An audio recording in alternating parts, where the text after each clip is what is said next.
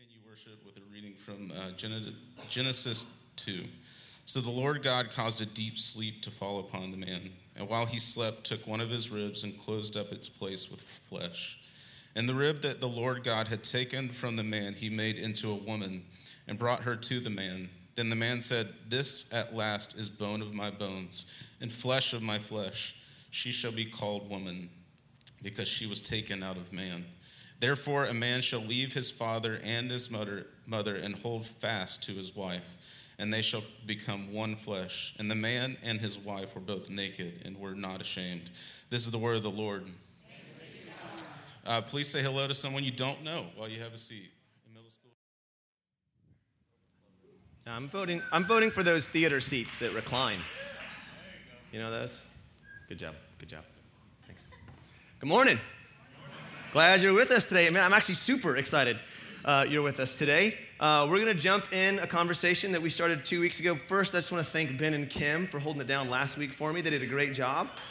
Yes, they did great. And um, I need to say again, as we get into these waters, that if I say anything that smells like wisdom, came from a pastor uh, named Tim Keller from his sermons and books. I need to make that clear. Not that smart. I just listen when smart people talk. Um, so let me start this conversation, or well, three weeks in, start it, with a quote from Tim Keller, talking about marriage today. I'm tired of listening to sentimental, slurpy talks on marriage during weddings and in Sunday school and in sermons. They have about as much depth and reality to them as a Hallmark card. The fact is, marriage is many things. In fact, it's everything except slurpy and sentimental. Marriage is glorious. It's a burning strength and joy. Marriage is hard, it's blood, it's sweat, it's tears, it's defeat, it's victories. It's almost everything except sweet. Couldn't agree more with my buddy here, Mr. Keller, who passed away not too long ago. The depth and power of marriage, or as he says, the burning strength, has been trivialized, belittled, made a poor reflection of what God intended it to be to us and communicate through us and to us. And today, we're really just starting a conversation, guys. Um, so, why talk about marriage? Not everyone in here is married, obviously. Well, it's a relationship. Um, and it's not at all a stretch to say it's one of the most important defining relationships of your life if you should get married one day. If you're not married now, you might be married someday, or maybe you have been married in the past. And so much of the Bible is concerning relationships.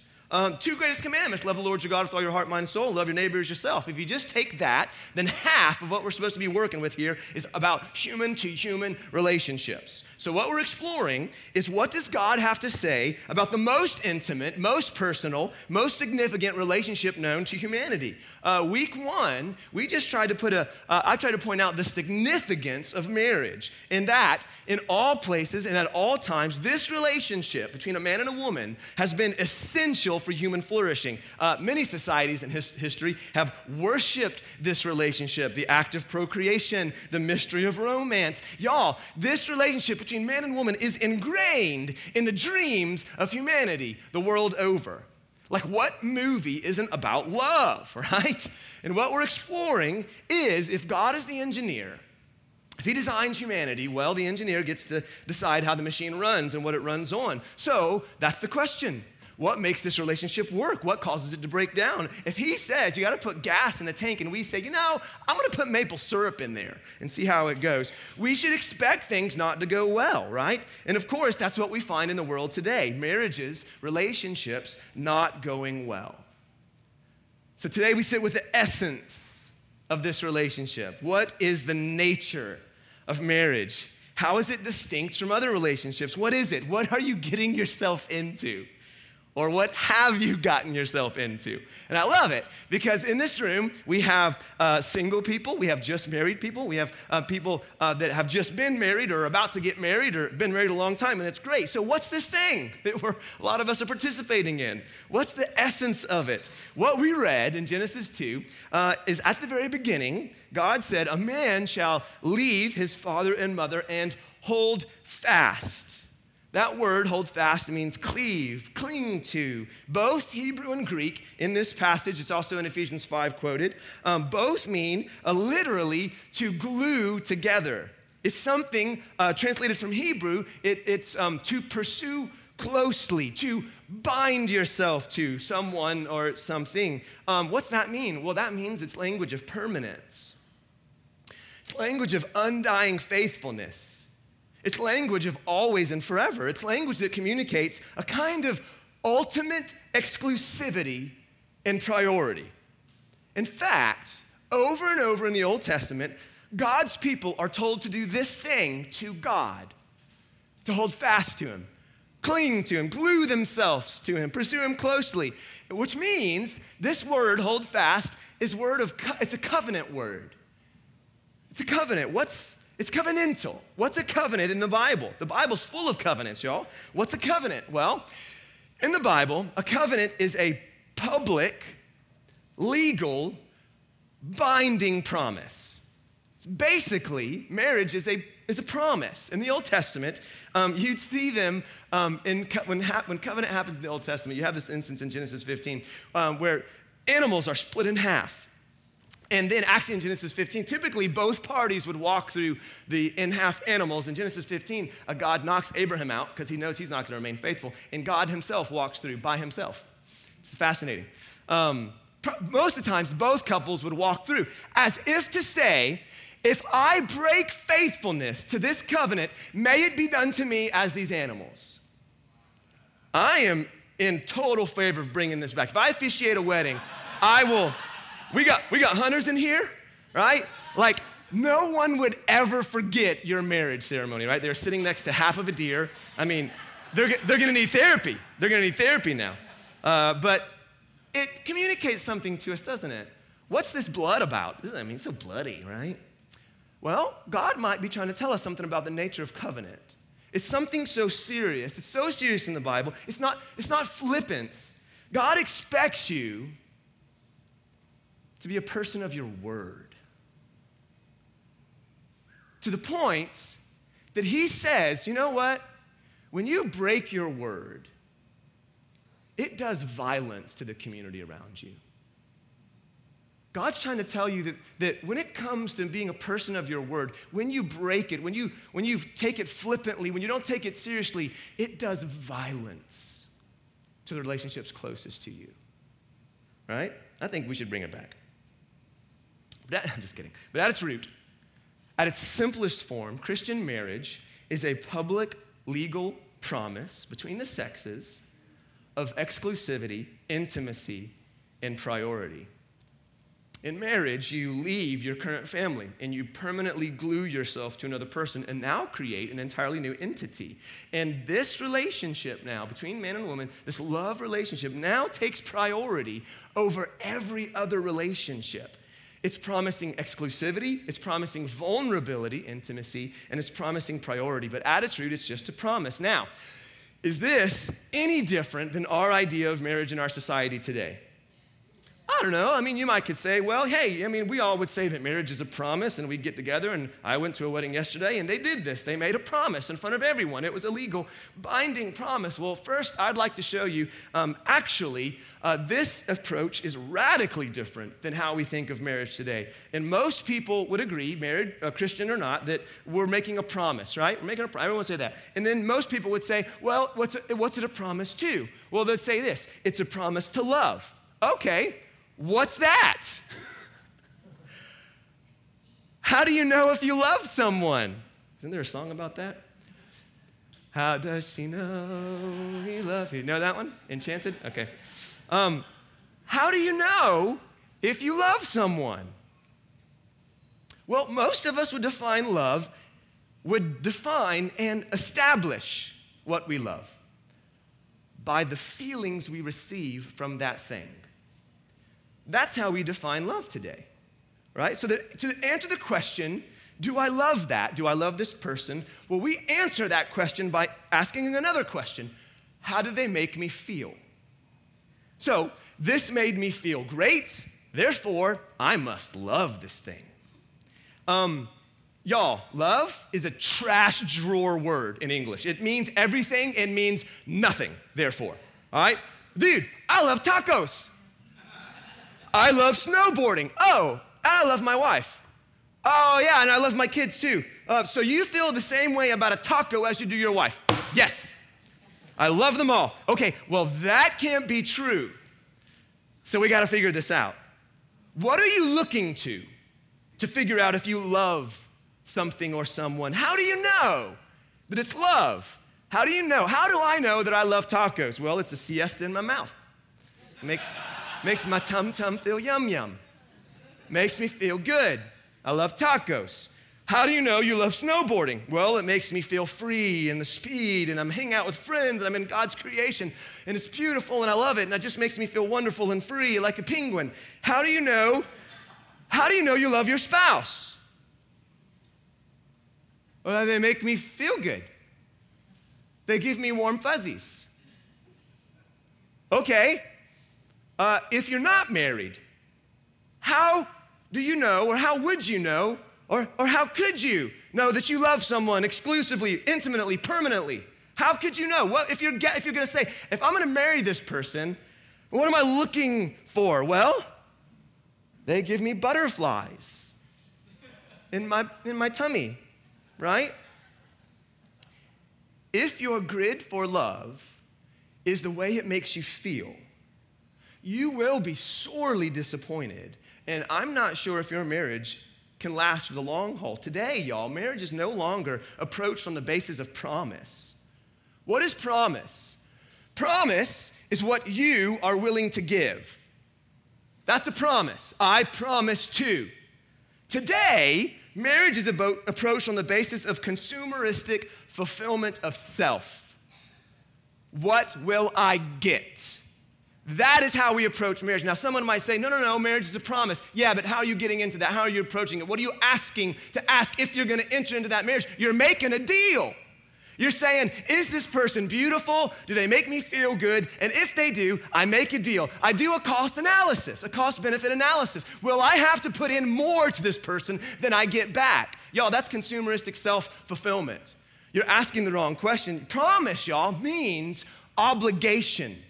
Promise means self restraint, it means habitual self disciplining. If you actually listen to the marriage vows, one of the things you're promising is to limit yourself. You are saying to you and you alone, no one else, the, the essence, one of the essences of marriage is that you are limiting yourself to that person, right? It's, a, it's totally out of step with our society, y'all, of our, of our society's understanding of what fulfills you. Society says self fulfillment really comes with complete and unrestrained self indulgence. You wanna live? Like, really live? Just say yes to everything. Say yes to everything, no matter what. Just do what feels right. Follow your heart. Live your truth. This is the air we breathe, right? Don't don't let anyone limit you. Don't let anyone cause you to say, oh, I shouldn't do that. No, no, that's don't, no, you do you, bro. All right, it's the air we breathe. Got excited there. Let me rein it back in a little bit. Our society says you will be happy if you remove limitation and self restraint. The Bible says that's not the way to self fulfillment, that's the way to self destruction. And look at me, no relationship can endure that. If your definition of happiness is in fulfillment of self is complete, just do whatever you want, no relationship can endure that. No relationship can, right? If the essence of marriage is covenant, if it's promise, then we are not talking about what you will get. We're talking about what you're willing to give. Therefore, if we go back to the question, how do you know you love your spouse? How is it seen? How is it displayed? Well, you know you love someone by, because of what you are willing to sacrifice for them. Hmm. Now, uh, you know this with your kids, if you have kids. You will, when you have kids, or if you've had kids, you will instinctually love them despite the fact that they add nothing to your life for like a year. right? They will spit on you, they'll poop on you, right? And what do you do? What do you do? You give and you give and you give and you give. And then like a year in, maybe like they smile, right? And then and then wow, that's great, right? If my spouse was doing any of that kind of stuff, like, you're gonna spit on me, right? Right? Keller points out we love our children with covenant love because we can't help it. We love our spouse with consumeristic love. consumeristic love. Look at me. You've been discipled, deeply discipled, in a consumeristic fulfillment of self as the highest form of living. That to live fully, you need to consume fully. You need to uh, indulge yourself, right? Um, let me give you, let me, let's help with what we're talking about here. I have a consumeristic relationship with Starbucks. I don't mind it. It's great. They know me, I know them. But if they give me one more cup of lukewarm coffee, I'm out. I'm out. Hello, Dunkin' Donuts. Let's go. Right? In that arrangement, if I don't feel, stay with me, I know, let's giggle, it's fine. If I don't feel like my needs are being met, or if I think someone else could meet my needs better, no hard feelings, I'm out. That's a consumeristic relationship. And it is exactly how most people think about marriage. And it's why marriages can feel disturbingly unstable and unsafe. We want two year renewable contracts so we can have an out, just in case. We are basing it on the idea that love is a feeling. And therefore, in the modern West, the essence of marriage is really based on romance. Romance. Emotional gratification, sexual attraction, self fulfillment. We start with romance and we think maybe friendship will work out. We don't start with friendship and say maybe romance will work out. We do, we flipped it, you see. We start with romance. So you go in a room, and if you're picking out spouses, you immediately rule out 15. You find the three that are your body type and the kind of face that you like, and you go up to them and you say, What's up? Let's start with romance and let's see if this person could be a friend. Instead of starting with friends who we know and love that maybe romance can bleed into, y'all. Uh, it, and therefore, you see what we're doing. We've shifted the whole emphasis of marriage. It is no longer an us marriage, it's a me marriage in the modern mind. Marriage is not about us, it's about me. We marry someone because we think they will add to our life. We do a benefit cost analysis, right? And if it works out, we go for it. The question we ask is Will I get more out of it than I put into this? And, and we use the things like their body type, or do they have bad habits, or will they enhance my life socially, or emotionally, or sexually? And if so, okay, we can get married. In other words, we choose our spouse based on what we can get, not based on promise. How is that a promise?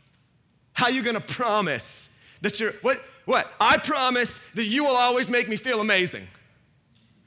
That's not a promise, y'all. That's a demand. A really, really self centered demand, right? And it gets to the heart of how our society thinks about marriage and judges just about participation in anything. Our grid of participation, spicy today, our grid of participation isn't is it true? Is it right? Is it noble? Will it help and serve others? Our grid of participation in just about anything is will I get more out of it than I put into it? Because we've been discipled, right? I used to be a wedding photographer. And one time I heard this vow um, before these people and everything at the marriage ceremony. And basically it was that I'll do this and I'll do this, and it's the normal stuff.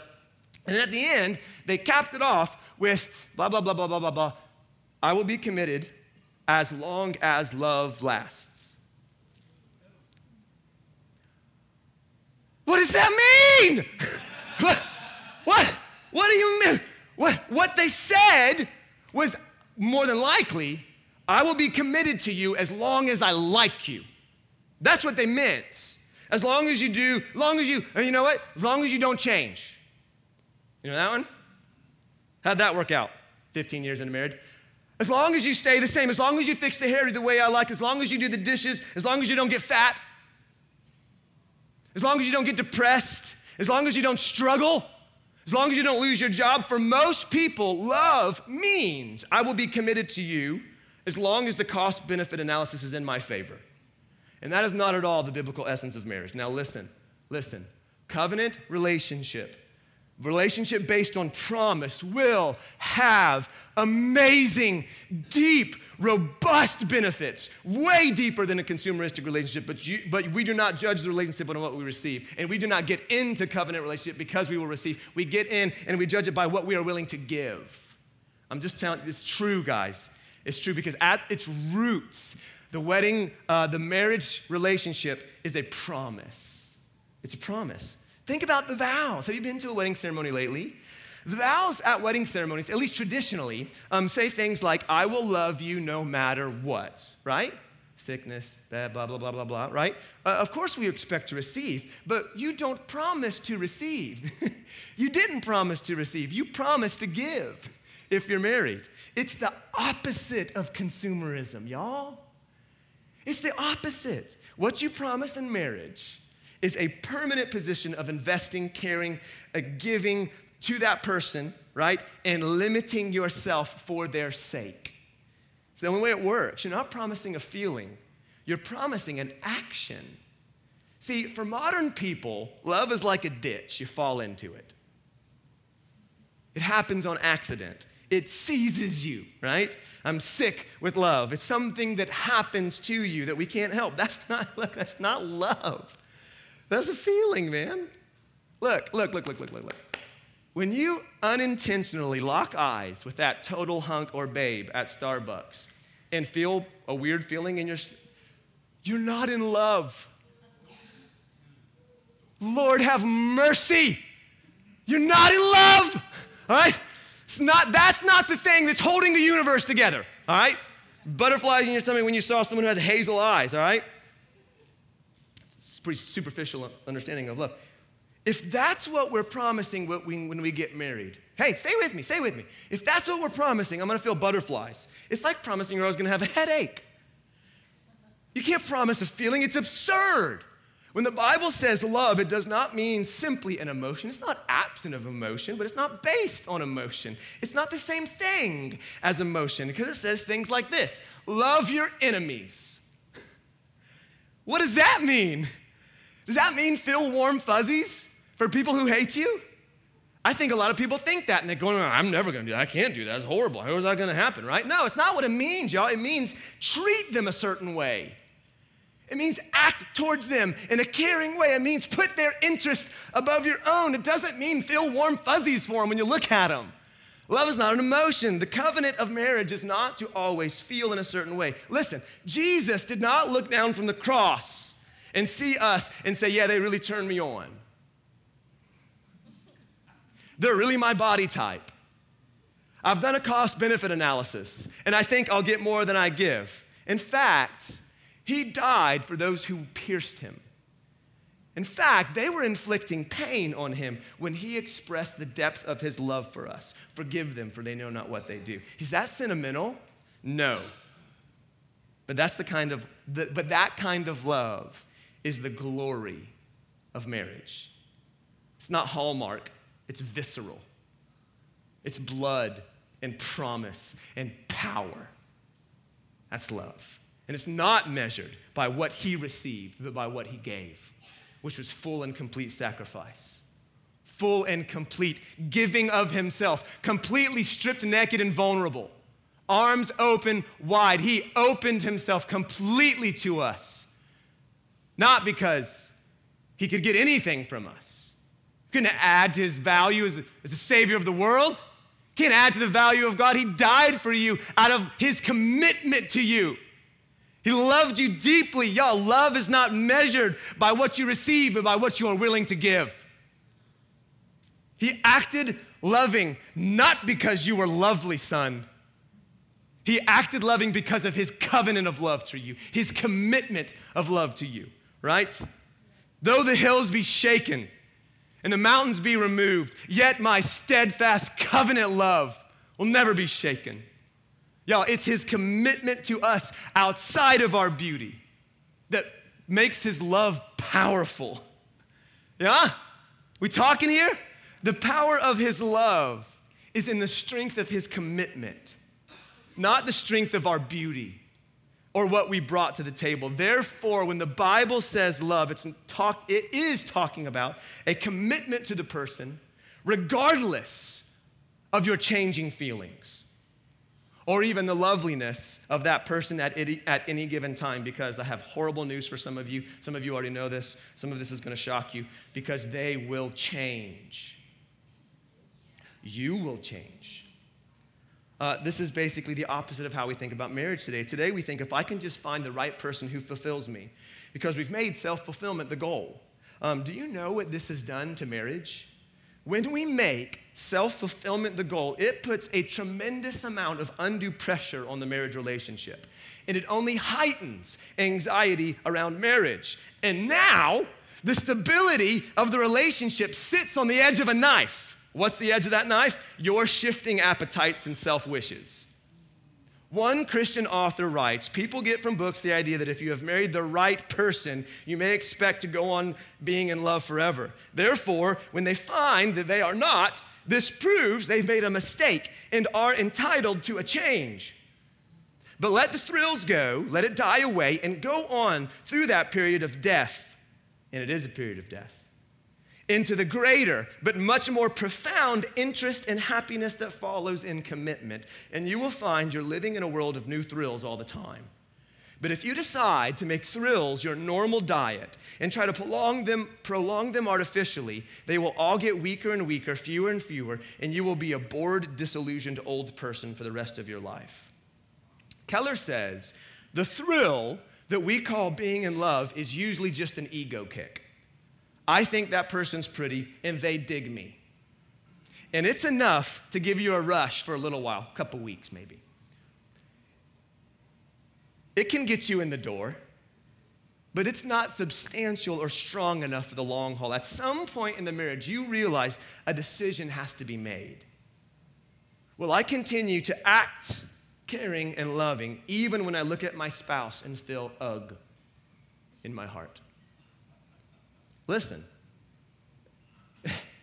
if you've never looked at your spouse and felt ugh, you're barely in the game. If you've never looked at your spouse and felt disappointed or underwhelmed, you could still be in like. I'm not sure if you've even gone over into love yet. I think I was infatuated with my wife for the first three years of our marriage. I know you were bored, but now you're, you're listening now. I remember the first time I was assaulted by the fact that she wasn't perfect. I was appalled, right? I was aghast. What? You're selfish? Right? It was a horrible shock. It was horrible. I was throwing the flag of false advertising, right?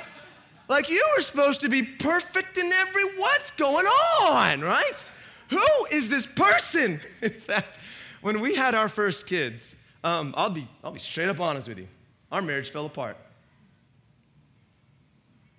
We were fighting all night, like cats and dogs, communication broken. We weren't sleeping. Sleep deprivation is a form of torture, bro. All right? We were both massively insecure about how to be a parent. And dude, nothing just like a, a guy can't say the words, I don't know how to do that, right? Like a guy can't say the words, I'm lost. He can't say the words, hey, I'm lost. Can you give me directions? Much less can he say the words, I have no clue what we're doing as a parent, right? So it's horrible. Five years in, all right? I was five, year, five years married before I realized that my love for my wife cannot be based on feelings or her performance. I needed something stronger. And I realized I was an awesome husband when she was awesome. When she was doing everything right, I was a great husband, but she can't struggle. She's got to be perfect, you know, like me, you know? And of course, it's showing how immature my love was. And how did my love grow for my wife in this season? Through feelings? Through, you think, you think, you think it grew through like warm, fuzzy feelings when we're shouting at each other at 2 a.m. in the morning about whether to breastfeed or feed a bottle? That's how, you know? How did my love grow? No, dude. It grew through pain. It grew through struggle. It grew through sleepless nights. It grew through saying yes to her and no to everyone else. It grew through conflict and depression and saying yes to the promise I made over and over and over again when everything inside me said, This is not working. But if you're trying to fulfill yourself ultimately through that person, they can't struggle. They have to be perfect. She, you can't go through postpartum. What are you talking about, right? And look at me. No person can bear that weight. you will crush them under the weight of your own need of self fulfillment. And many marriages have crashed and burned underneath unrealistic expectations of saying to them and not saying to them, fulfill me in every single way, right?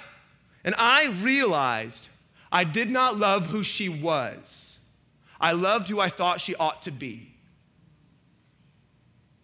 And I had to understand in that moment, covenant for me meant giving her permission to struggle.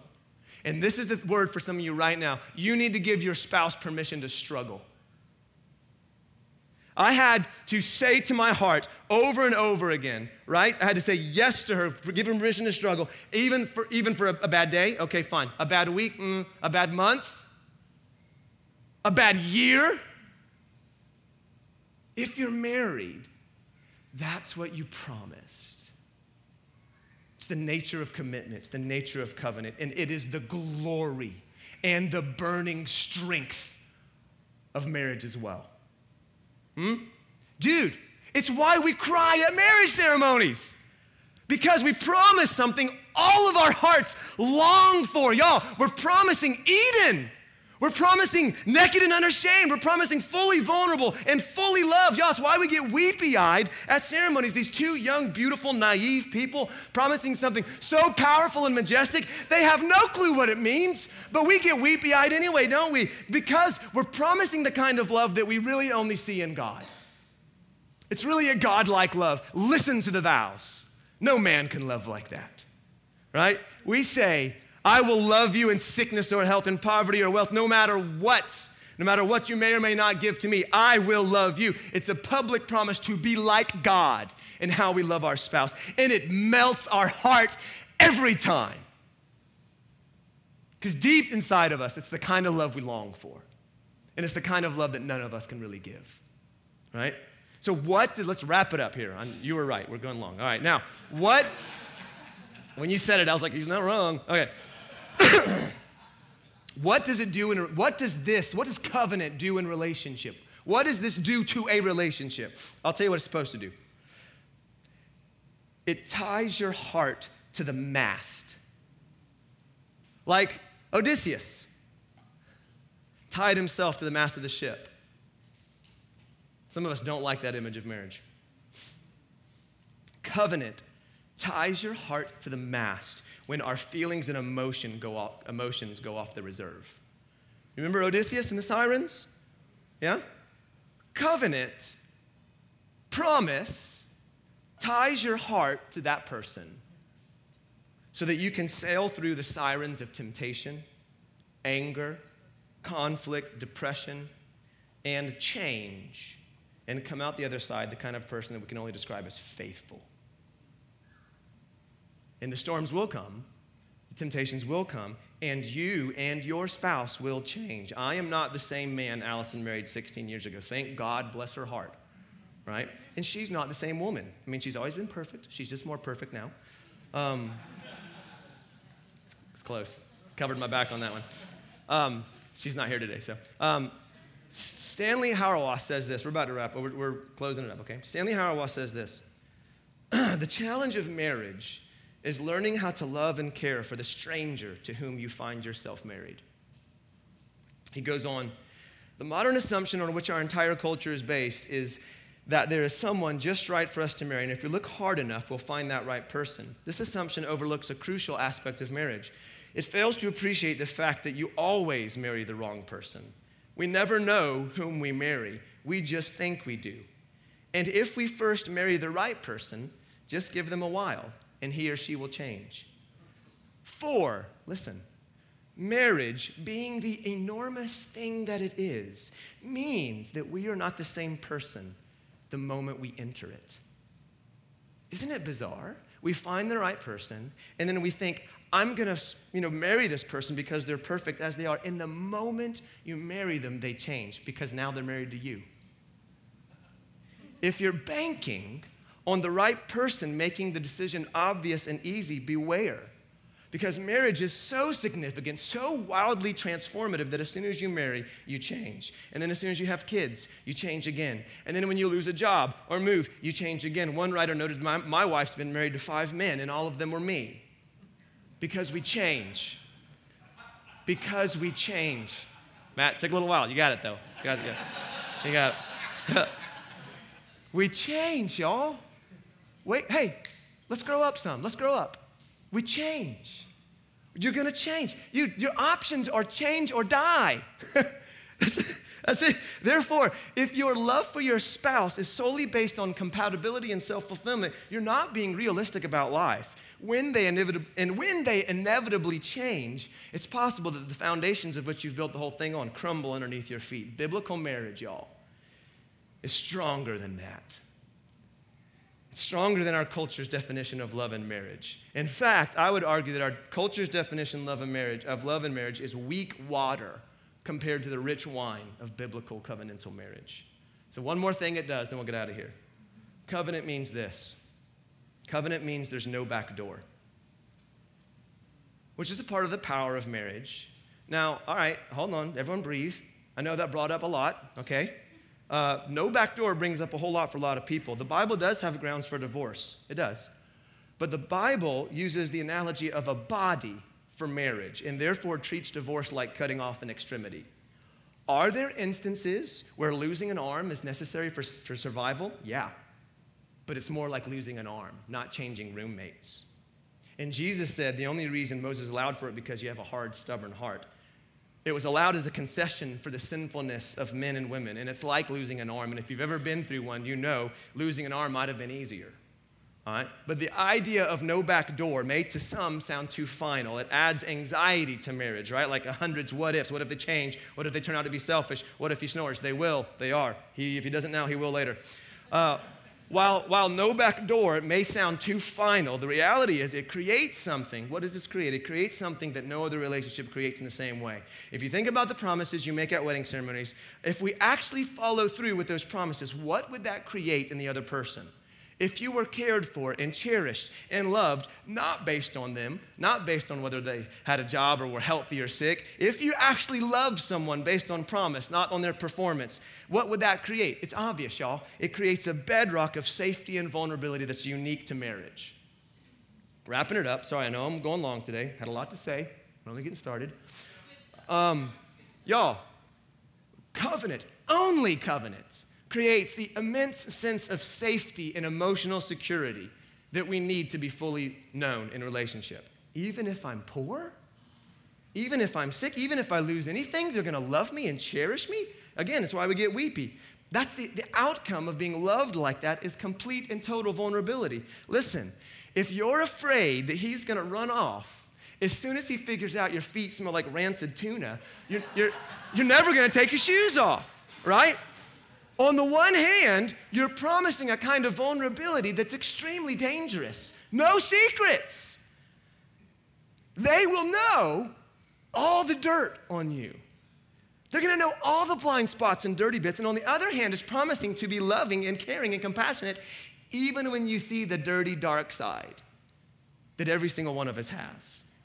Naked and without shame is only possible within the framework of deep covenantal commitment. Only in covenant will we ever really let our hair down. And y'all, it takes years of marriage to be to get relationally and emotionally vulnerable. Years. Can I say that again? It takes years of being married to uh, here we go. what sex represents in well, some time, it takes years to do emotionally and relationally.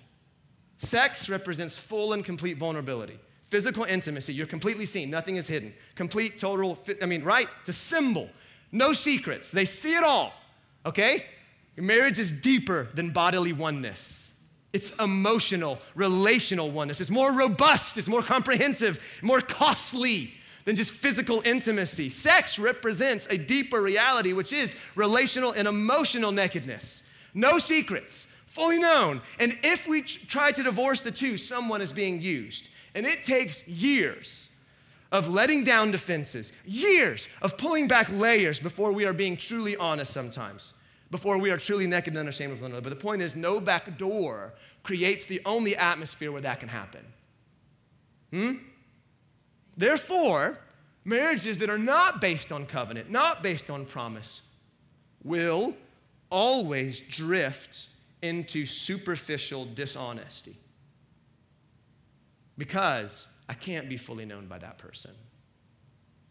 I can't be fully honest with that person.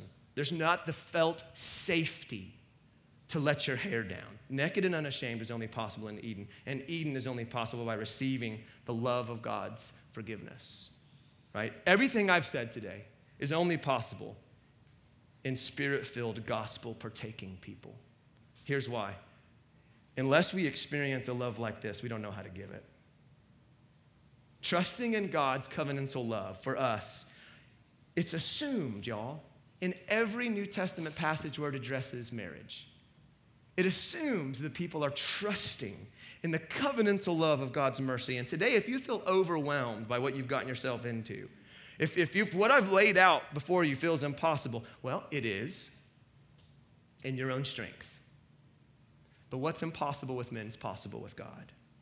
And only when we first say yes to the gospel, only when we say yes to God's love, God's love that's not resting on our performance or our beauty, only when we are fully known and fully loved by God do we stand a chance at having the resources, the emotional resources we need to have a kind of relationship like that with another person.